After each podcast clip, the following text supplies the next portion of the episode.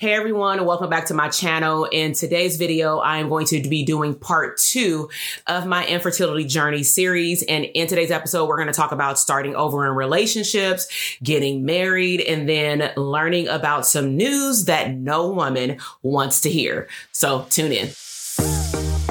Hey, my name is Dr. TK, and on this podcast show, we will uncover abundant mental health business tools to help you become the person you were meant to be.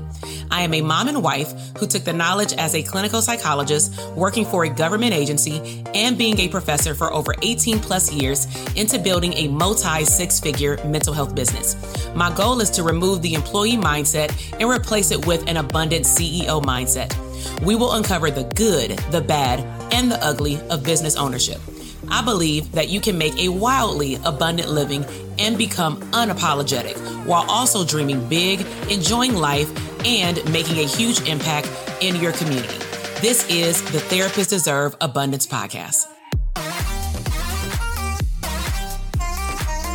All right, everybody, welcome back to part two of my infertility series. And the topic of today's chit chat with me is you desire a child you realize that you don't really know what's going on with your body. You need to start over and find somebody to have a child with, but also live a happy life. All right. So, um, if you haven't had a chance to check out part one, I would highly encourage you to do that just so that you can follow along. But let's go ahead and dive in. And so once I left off on chapter one, I had said that I got divorced and all these things. And so I had spent four years in the dating process. Um, when I got divorced, I was living back in Los Angeles. I was in the process of buying a home and I had just got my first job as a pre-licensed psychologist working in the jail system for the LA County Department of Mental mental health. And so to be honest, a lot of my mindset and, and drive was focused on passing the licensing exam, right? So even though internally I still had baby fever, I was also working with having a job, studying, getting licensed, and also dealing with some ups and downs, um, clearly in that marriage, right? So when I got the divorce, it was not a smooth situation. It was a I'm gonna say on a scale of one to 10, like a seven in terms of a nasty divorce, in terms of just communication between me and that individual. And that can take a toll, ladies or men, on your self esteem, on your confidence, and just how you see yourself. And so from time to time, I would feel, to be honest, less than. I would feel like, how could someone who once cared and loved for you could talk to you in a particular type of way? So it was just a lot of things going on personally at the same time of me choosing to show up as a psychologist. And I say choosing to because I chose to go into the profession. And so I really had to get my own self help at the time so that I can properly process what was going on with me and most importantly allow myself to grieve. And so with the grieving process came for me my coping mechanism was allowing myself to cry, um, when I would drive to work or carpool to work, I was crying in the car to the point where my supervisor knew what was going on. And then she would just, you know, say, just cry in the car and come into jail, you know, when you're ready. I definitely understand and come straight to my office to just do a check in, you know, because she had been through a similar situation. Um, but nevertheless, I was just focused on work at that time. So to speed things up, I have moved into the home by myself. Um, my mom was a co-signer on the home, um, just so that I can keep the home. And after kind of getting, I'm going to say, used to my job and then also teaching at like three different institutions, your girl was a born bred hustler. I started like getting out there and just meeting people. Now, let's be clear. I don't like dating.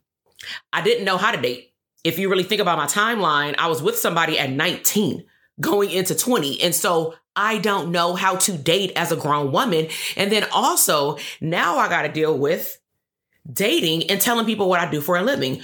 And the reason why I got a sour face, like on my a sour facial expression is because it got to the point where people would have to figure out what I did based off my voicemail. Back then, I didn't have a separated voicemail. So when somebody leave me a voicemail, it would say, Hey, you've reached Dr. Jackson. Um, if this is a psychiatric emergency, down 911. And so sometimes I would go out with my friends. I would go to clubs or lounges and meet people. And it got to the point where one guy I remember, he was like, what do you do for a living? I'm like, Oh, I work with kids. Oh, what kind of kids? You know, emotionally disturbed kids. Like, you know, we would have a chit chat and they'd be like, Oh, you know, I work with those kids too, like in group homes back in my day. And then it got to the point where men were asking me like 20 questions before they would really figure out what I did. And some men never figured it out. One guy in particular found out because he did call my voicemail. And then guess what? When I texted him, because I saw that he called, I'm like, yo, like, what's going on? Like, I saw that you called or whatever, but I didn't get no voicemail. And he was like, oh, you a psychologist? You a shrink? I was like, I'm a psychologist. And he was like, Oh, I'm good. I'm good. I ain't trying to have somebody read my head all the time. And I'm like, Who the hell want to read you? You know what I'm saying? And so I said, If this is the way that dating goes, your girl is about to shut the shit down. Okay. And so I still kind of met people, but I started to walk into my own self. I started to stand on my own two feet in terms of my confidence. Can't nobody tell me nothing. I know I'm hot. You know what I'm saying? I know I got a lot to offer. I also want a man that can wear the pants. Just because I make a lot of money doesn't mean that I don't want you to stand up and be a man. Okay. I still want to have some level of, of tradition, right? But at the same time, the people that I was running into, I'm not going to generalize all men, but the individuals that I was running into were threatened by my success. Some of them outright said it you know? And so I was like, yo, this is trash. And so what ended up happening is around the fourth year, because your girl knew she was marriage material. I am not the girl just to date. I want to be single for the rest of my life. I know that God told me that I'm marriage material and that I'm mother material. Okay. So speed things up. I go to a birthday party for one of my best friends first, uh, you know, her, uh, dude or whatever, which is now her husband. They've been together for like 15, 16 years at this point, um, now, but they were together like what, uh, nine to 10 years at that point. So we're there and this is how I met my now husband. So my husband is actually my best friend's husband's first cousin. So I feel like me and my best friends are now really cousins because we used to say that we were sisters and cousins while we grew up in high school. And so, nevertheless, when we started dating, I was very clear I'm not just looking for somebody to have a conversation with over the phone. So I did take it slow. I did play hard to get, meaning I'm not going to call you every day. I'm not going to text you every day. I'm not going to text you throughout the day and throughout the night. Your girl got a life. And let's be clear, I'm talking to other people. So he told me that he was attracted to that because I was the first person that was fully transparent and had nothing to hide. I'm like, I ain't got time to play games. To me, when we get serious, I feel like my attention will decrease with other people anyway. Therefore, I'll just stop talking to them. But I'm not about to put all my eggs in one basket in the beginning. Hello. So you know, we were cool because I think he was he was dating somebody else too. So what ended up happening is we were spending a lot of time with one another, and then the other people kind of fell off, or we just called it quits with those people. And so we started dating. He then literally asked me to be his girlfriend, like in the wood, made me a little letter. Like we like mushy stuff like that. So he also already had a child. And at the time, the child was four. Now, I'm not going to get into this. I will create a bonus mom series of how to be introduced to a person that you're dating, their child, and all that stuff. But I decided, and he also decided and agreed that I would not meet the child. Now, let me be clear because my best friend is already intertwined with the family, we have been around each other for a long time. And that's why I brought up that story because that did cause some um, mother of his child drama later because there were assumptions made because this girl was my best friend that I was already around the child, which I was, but I wasn't. Like, I didn't go up to the kid and say, yo, I'm dating your dad. I would see them from afar. I wouldn't even go around the daddy, which was the guy that I was dating, which is not my husband. I wouldn't even go around him when he was with the child. Like, no, I'm good.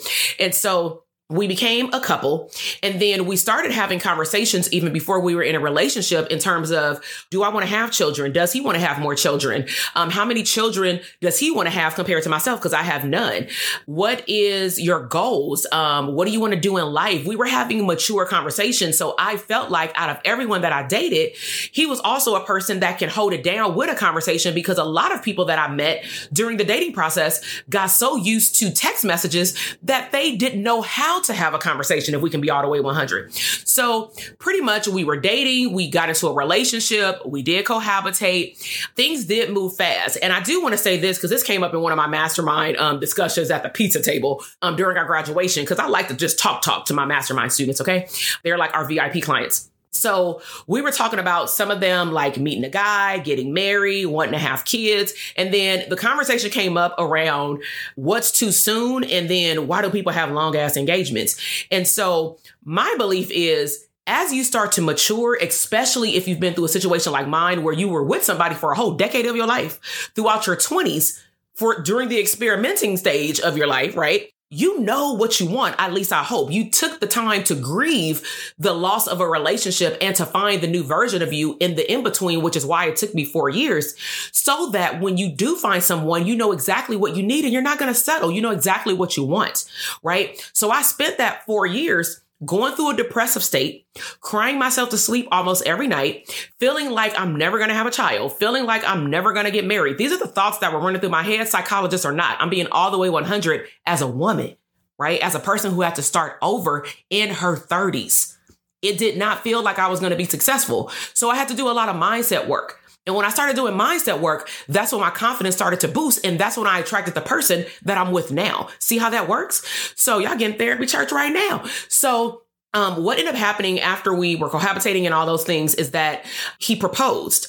And you know, it ain't like we weren't trying to get pregnant. I'll just keep it like that. But bottom line is, I still never got pregnant. So something told me, actually, my mama told me to go and get a physical because I had been complaining for that four year period and it was happening even before then. I would get random sharp pains in my stomach, not my uterus, but in my stomach. It felt like somebody literally had a knife and was poking me, but it wasn't like penetrating through the skin. And it would happen to the point where I would fall on my stairs and I would like start crying for like a cool two to three minutes. It was painful. So during the time of us in a relationship and engaged, my grandfather, my maternal grandfather, ended up getting diagnosed with pancreatic cancer. And he was already, I believe, at the end of stage three, going into stage four. He didn't have that much time. He ended up going into a nursing home. He ended up passing away. Of course, with me complaining about stomach pain, my mom then started to get concerned. I'm her only child. She was like, yo, you need to go check this out. And she knew that I had never been pregnant. So she was like, go get it all checked out. You in your 30s. What are you waiting on? So again, carrying over from part one, go ask for help. So I went to the ultrasound. I had to get a, a letter or a referral from my primary care physician. And I guess they got the paperwork mixed up. So they only did an external ultrasound. So I'm waiting. I'm like, do I need to take off my pants? When you gonna do the internal? And they were like, oh no, that's not on the referral. You need to get another one. So again, I'm like, this is some BS. Like, so I started to get more limiting beliefs in my mind, like maybe it ain't meant to be right now. You know, I, I need to grieve the loss of my grandfather. And so a couple of months went by and we're getting closer to our wedding. Okay. Um, my grandfather passed away in September. Our wedding was that following May. So I chose to go and make another doctor's appointment, but it wasn't for the OBGYN. It was actually for my allergies. I had had a flare up of my throat closing because I'm allergic to certain classifications of peanuts, not all of them. And I had had to use an EpiPen like three times in like a year and a half. So that triggers your doctor to say, what are you eating? What's going on? Come in here and talk to the allergy doctor. So I went to the allergy doctor and you know how they usually give you a sheet of paper, like a chart, and they'll say something like, um, how do you feel? So it was on a scale of one to five. And I think that she was reading my body language clearly because I wanted to say that I wasn't feeling that great because in the back of my mind, I knew that I was still having issues with the motherhood stuff, but I didn't know if I should be worried about it because because I'm getting married and maybe I should wait until then to like talk about it. And so she read my body language because I said, Oh, I'm a four, I'm good. And she was like, Are you sure? And I'm like, no. You know, it's kind of like she was doing therapy. So I didn't realize that I could talk to her about it because in my mind, I told her, I actually told her, like, I don't know if I should tell you because you're the allergy doctor. And I, I really feel like I should be talking to my OBGYN, but I haven't had the best of luck with like situations over there. So she said, well, tell me, I got friends in OBGYN. So I told her a summary of what I, you know, what happened to me at the first part of the infertility doctor. And she said, I'm going to refer you to my friend Ginger. She's an OBGYN. She's in the same hospital and she'll take care of you. So that started a chain of events where I went to the OBGYN. She did the ultrasound and then I got two phone calls. It's not ever good, ladies, when you get a phone call from the doctor. Okay. So I was waiting on my results in the portal. Nothing ever happened. Okay. So I got the phone call and they called out of order. So the first phone call, the guy thought that somebody had already called me. He was like, So when do you want to schedule your surgery? I said, I'm sorry. Surgery for what? This is around March. And I'm getting chills right now because once you hear the end of the whole series, March is very significant, okay, of when this all started. It's, it's my son's birth month. Okay. Because it's no secret if you've been watching my channel that I'm a mom now, right? But a lot of stuff had to happen, ladies, mindset wise and body. So he told me that I had to have surgery. And I said, surgery for what? And he was like, oh, shoot, probably cursed, went into the system and realized that he thought the other nurse had called me yesterday or earlier today. I said, nope. So he was like, let me send him a message. So the other nurse called me and she says, oh, we got the results back. I said, well, why do I have to have surgery? She said, it's recommended that you talk to the surgeon because you have what's called a septated uterus. Well, what the fuck is that? What is a septated uterus? So what do we do, people? We go to WebMD. We go to images. They have three different types of septated uterus, but the bottom line is your uterus is not whole in a circle, which also means that you may not be able to hold a child full term if you're even able to get pregnant. And there's an 80% chance likelihood that you'll have a miscarriage. Well, who the hell want to hear that when you in your 30s, you've been waiting to choose when to get pregnant, you're about to get married and throw this elaborate Hollywood wedding. Who wants to hear that I got to have surgery because they got to fix a birth part that was not created correctly? Right? So you could only imagine the toll that it took on me emotionally, immediately crying profusely after I've already started this next chapter in my life. Okay. So my uh, fiance at the time, he didn't know how to respond, but he comforted me as best as he could. We really focused on spirituality. Okay. So it created a path for us to have to have conversations. Okay. So with all that information, I want to end here. This is a good part to end because I don't want to interrupt the rest of the next part that's going to drop in part three. Because in the next part, I'm going to talk to you about how do you plan or continue to go through this big ass wedding in Hollywood, California, with 180 people coming. And you got to show up with a smile on your face, get all dialed up, and have to decide if you even want to share with people. I don't know if I'm going to be able to have kids unless I choose to have surgery. And even with that, nothing is guaranteed. So, if this episode has triggered you in any way, in a way to go to the doctor, in a way to think about yourself or a family friend um, or a loved one that you know has been through some process of being told not great news about the possibility of getting pregnant or holding a child, right? I want you to reach out to that person, check in on them. But also, if this episode has in any way, and I say episode and video simultaneously because it's a podcast too, but if this has pulled something out of you in any particular way, like talk to me in the chat box. Now, let me give a disclaimer. I'm not your therapist in the chat box. Okay. But right now I'm showing up as a woman. But I will say that I'm very grateful for my psychology background and my mindset because that is what pulled me together. Okay. Please make sure that you subscribe um, to my channel and like this video, but comment below. I would love to have a conversation with you and to tap into my community to see who's tuning in. So I will see you in part three so that we can get all the way down to see how your girl pulled together this wedding and what I did about this surgery. All right. Bye.